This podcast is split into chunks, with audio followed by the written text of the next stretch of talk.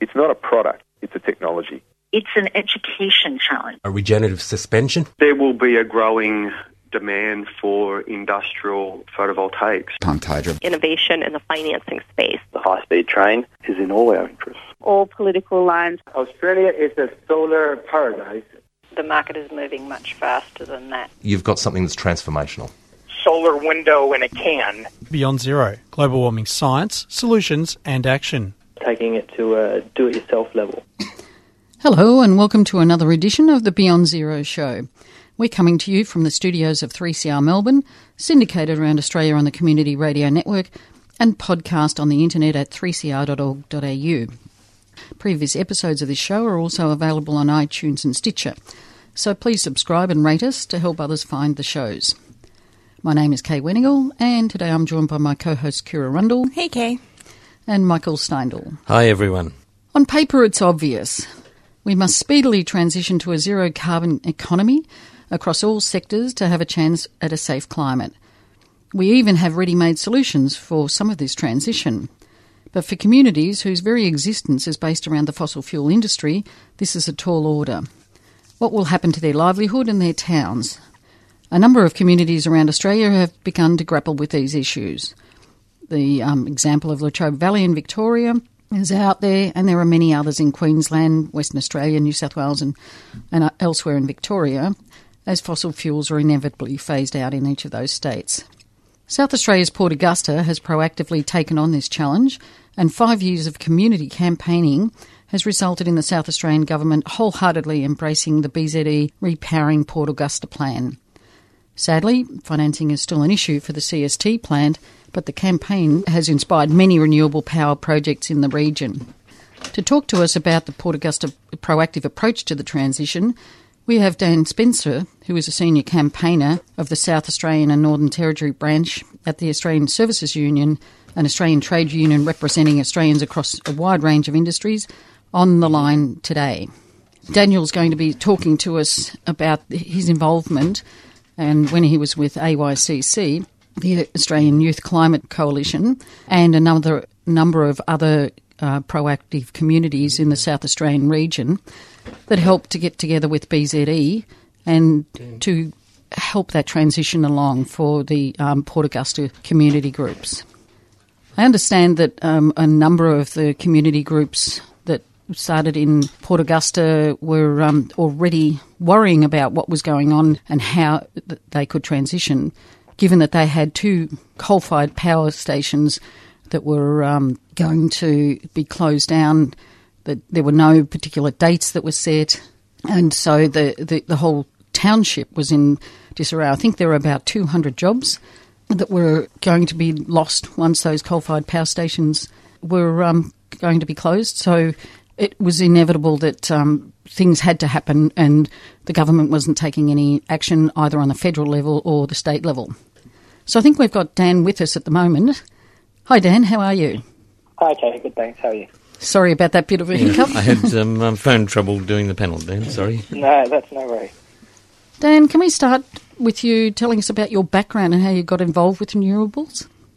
Yeah, sure. I was a student basically studying arts and politics, and was quite concerned about climate change. So I started volunteering with the Australian Youth Climate Coalition, and I guess my involvement started with Repower Port Augusta when I heard from some of my friends who'd been door knocking up in Port Augusta, talking to local people about what it was like to live near a coal-fired station, power station, and you know, what the community's vision locally was around a transition, and if a transition was possible.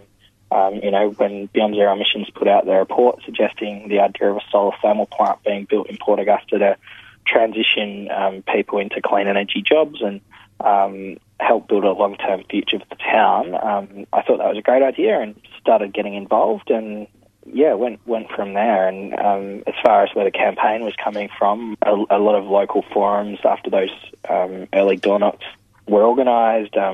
More and more local people started getting on board with the idea that something needed to be done, and a group of local people came forward wanting to start a local action group, which became Repower Port Augusta, and I moved up to Port Augusta for a period of time to work with them as a community organiser, and then we spent 5 or 6 years campaigning trying to achieve a bit of a just transition and a solar farm.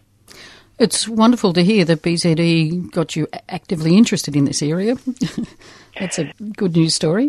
Yeah, I think it's really powerful what Beyond Zero was doing in putting forward technical solutions that were realistic, but also when you applied them to the community level, they put out the specific Repowering Port Augusta report. It meant that, we could say that this isn't some pie-in-the-sky idea. This is what it would mean. This is the approximate number of jobs. These are some policy solutions in how we could make it happen. So it became less an argument about, what's the technology and more about, well, okay, here's an idea. What do we need to get politicians to do to make it a reality? Because not long after I moved up to Port Augusta, which was in 2012, at the time, Playford, which was the Playford B, which was the smaller of the two coal-fired power stations, and actually an incredibly polluting one. I think per unit it was more polluting than Hazelwood. It was a really, really old power station built in the late 50s, early 60s.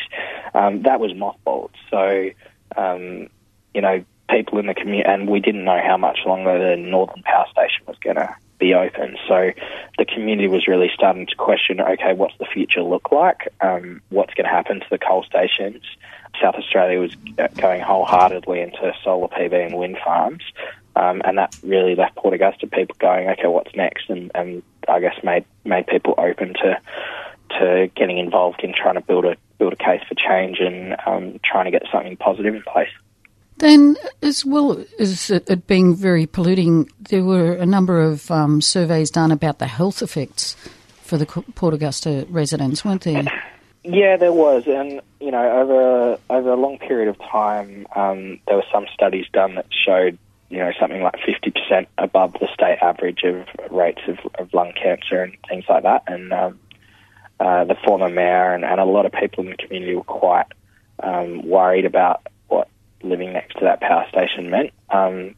You'd hear anecdotes and stories of people putting their cricket whites out on the washing line, and if the wind blew the wrong way, they'd come back in blacker and dirtier than they washed them because of all the coal dust, and obviously that has an impact on people's health. But people largely put up with that because the power station was really the economic backbone of the town. And so where the campaign went, we acknowledged those health issues for sure, but also we recognised that we needed to build a common vision and a common goal for people, like not just talk about the negative, but talk about where we wanted where the community wanted to get to, and that's where the solar thermal story, even though it's now fallen in a heap, and the idea of Port Augusta becoming a renewable energy hub became something that all parts of the community could latch onto as a potential for future jobs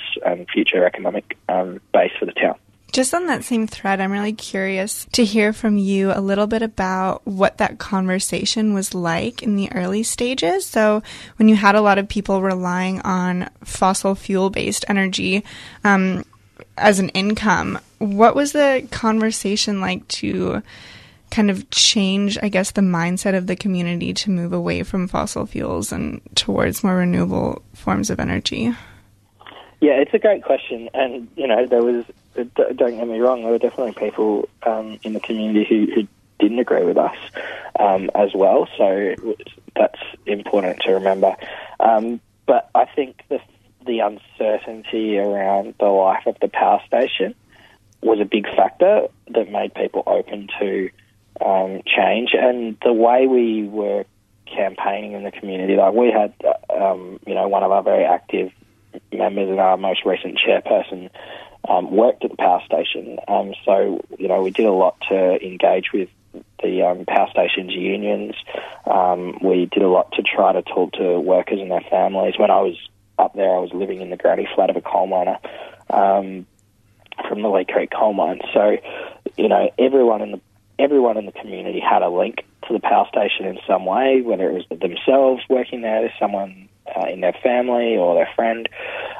So, it was a sensitive conversation, and what we really needed to do was Repower Port Augusta wasn't trying to demonise the coal station. We weren't trying to demonise the people that worked there. What we were trying to do was build, I guess, consensus around what comes next and put at the centre of that the fact that we needed a just transition and a fair transition for the workforce. And, you know, what I might say, well, we've got to a point where the Port Augusta community has embraced the idea of renewable energy. Sadly, the solar thermal plant's not going ahead, but a number of other projects are, which is good, is really good. We didn't get the just transition that the Port Augusta community deserved. The power station was announced to close before any of these projects were in place. It was leaked on the front page of the local newspaper, and so workers weren't given the dignity of even being told they were going to lose their jobs. They woke up and grabbed the paper in the morning and saw what was happening. So, that was, and, you know, we saw similar at Hazelwood, and I think one of the, I guess, many depressing things coming out of the federal election is the union movement and workers and coalface communities really have been strong advocates for establishing a just transition authority, and that was something we had managed to get Labor to commit to in the power industry, to actually help facilitate the transition for workers and communities out of these power stations. And I think that's a debate that's only going to become more important as more power stations comes to the end of their life. I think, you know, one way to think about it is we know with the speed of change, with the rapid reduction in price of renewable energy and the fact that all our coal stations are getting extremely old now and they're just going to come to the end of their life, means that, you know, a lot of companies, they're getting ready to change. They're getting out of these technologies. They're investing in new technologies. And so the bosses are transitioning, but the workers aren't getting a fair go. And so we want to get in place systems and something like a just transition authority to actually support those workers who deserve a good job once the coal industry ends. Daniel Michael here. We've concentrated so far on the coal heritage and intense reliance in Port Augusta, and when doing research for this, you'd read about how whole neighbouring towns were basically dormitory towns for the coal workers, and the entire football club and school club and everything depended upon those workers. Fortunately, though, Port Augusta, and you've already mentioned the issue of the lack of a just transition, and again, management said they weren't going to close it, and then they said 3 years, and then they closed it within a year. But Port Augusta is also an ideal place for renewable projects with plenty of wind and solar. I just want to briefly cover two of them. The Bungala Solar Farm, can you just tell us a little bit more about that? Yeah, and that's, while we didn't get the timing right, there are and now a lot of projects coming forward, which are good. The Bungala Solar Farm is, I think, one of the largest, if not the largest, solar PV farms in Australia, definitely in South Australia, and that's great. There has been some issues around workplace safety on site, and tragically a worker actually died on the site, which was terrible.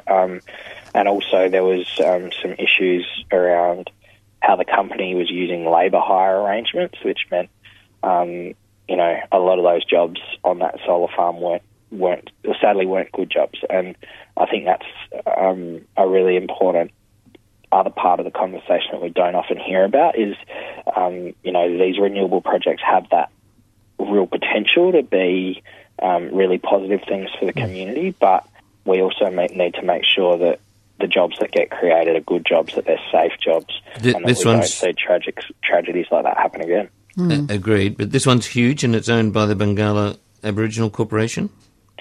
No, it's not. It's owned by... I think the land's owned by the corporation. Oh, sorry, yes. Yeah, it's Bungala land, and I understand that the company did, they had negotiations with the Bungala people there, which is positive, but it's actually owned by I believe it's a Spanish or Italian company called Enel. Yeah. But it is very big. Like, it's over 800 hectares, and they say that's about as big as the Melbourne CBD, so it's...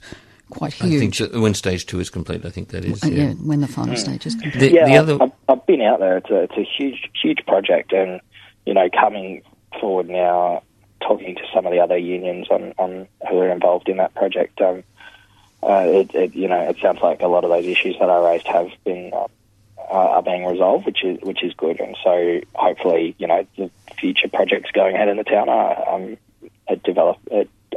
deliver a much stronger benefit to the community. So if you've just tuned in, we're talking to Dan Spencer from the ASU. Dan, the other one is the solar thermal plant, the Sundrop CST, farm. The Sundrop Farm. That's an exciting project that's gone ahead. Yeah, absolutely. And that's what... So Sundrop, for people who don't know, it's a solar thermal tower that's used to power a tomato growing greenhouse. They're exporting, tomatoes to Coles across Australia. And it's a really innovative kind of first of its kind technology that's been developed in Port Augusta, and there's talk of it being used all over the world to as a way to grow food in places where you don't have good farmland, which is really, really exciting, and it's a project that's employing people. It's using that technology, which is great, and that's really what these two couple of projects, but there's something like 13 or so that are on different stages of development in the Port Augusta region now, and I think the fact that the community was welcoming of these projects and positioning itself to be a renewable energy hub, that the local council was really pushing that forward.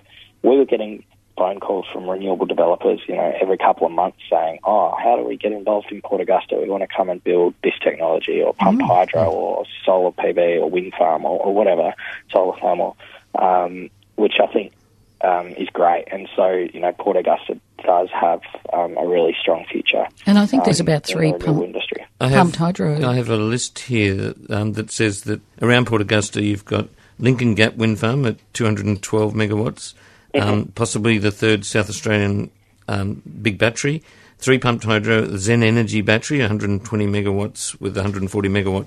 bigger than the current megawatt hours. And a DP Energy wind farm proposal. Yes. Now, against all of that, you did briefly mention the Solar Reserve CST plant. We were all so excited about that, and then I think it was earlier this year that they failed to get financial closure and withdrew. Is there any hope for that being resurrected? Are there any other takers looking at it? Yeah, sure. And yeah, that was incredibly disappointing news. And so Solar Reserve failed to reach finance. And I think, there's questions for the company, there's questions for the government if there was things that could have been done to save it. But we are where we are now.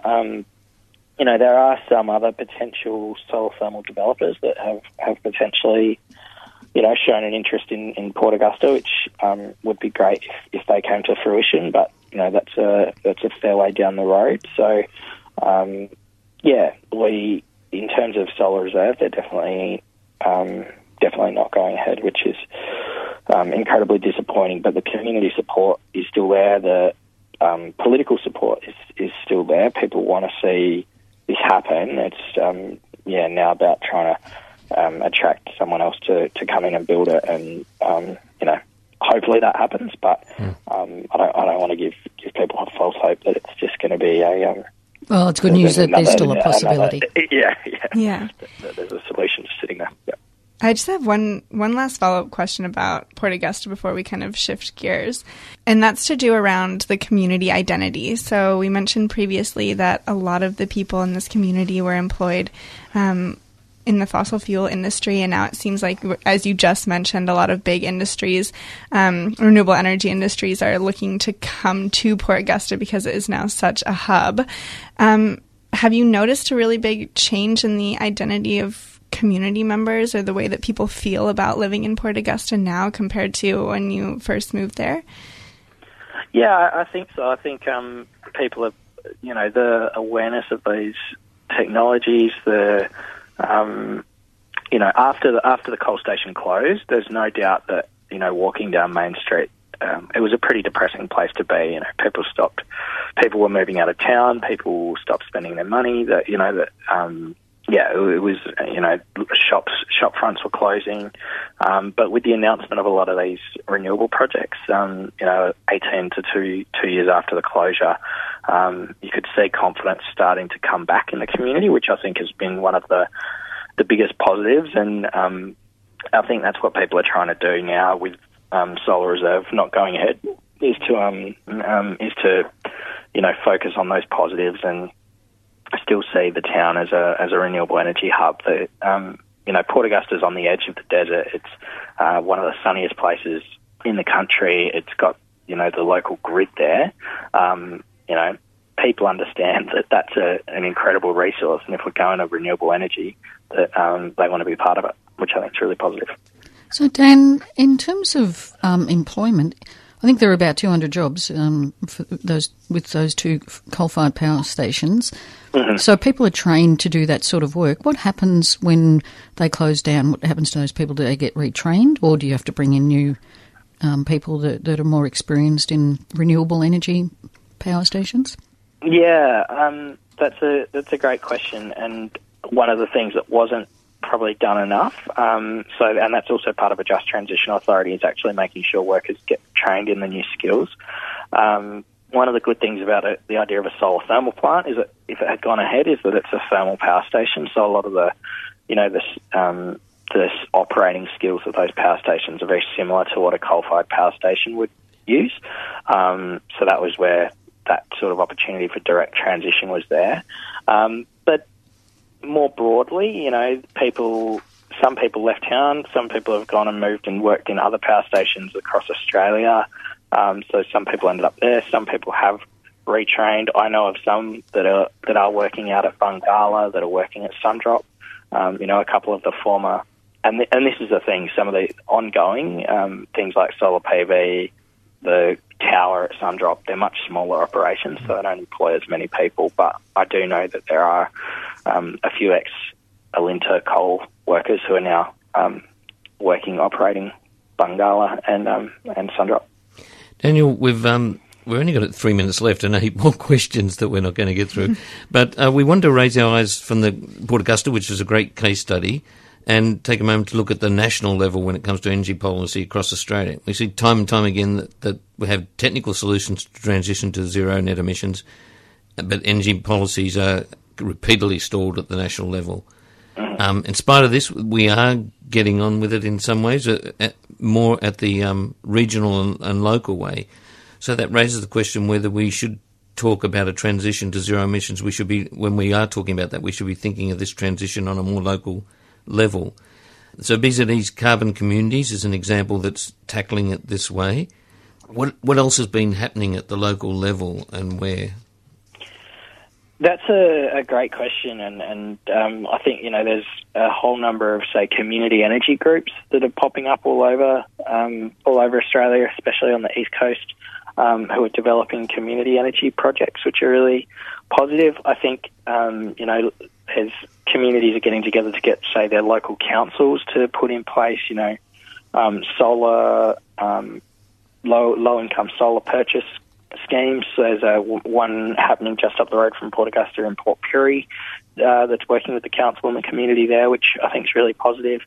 You know, I think we've got to keep pressure on the federal government. We've got to keep making the case for change in the community and make sure that at the next election, you know, if the federal government, if the coalition goes with what they're currently selling, which is effectively head in the sand approach to this transition, that we convince enough people that we need to change government, and that more renewables means cheaper power for them and cleaner power. But I think in the meantime, state governments have a lot of influence here.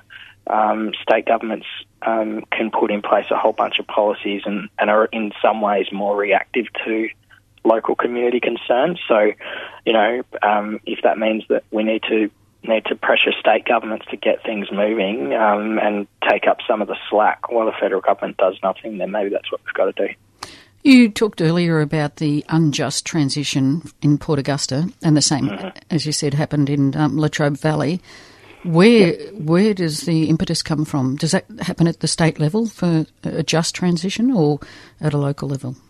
I think It needs to involve all sectors. I think the lesson from Port Augusta is to get involved early and plan early and bring people together as early as you can. This isn't something you can do with 3 months' notice. You want to be building long-term plans and, that pressure at the grassroots level from workers, from unions, from community organisations is going to be vital to bringing, state governments, federal governments on board. Ideally, we'd have a federal government that was managing this transition, because not only is it about the local workforce, but it's about the whole power grid, which the whole of the eastern seaboard's connected to. So you'd think they'd want to do it in a managed way if they were clever. But at the same time, there are bright sparks happening. There's on the Just Transition front, the Queensland government has set up a Just Transition task force of its own.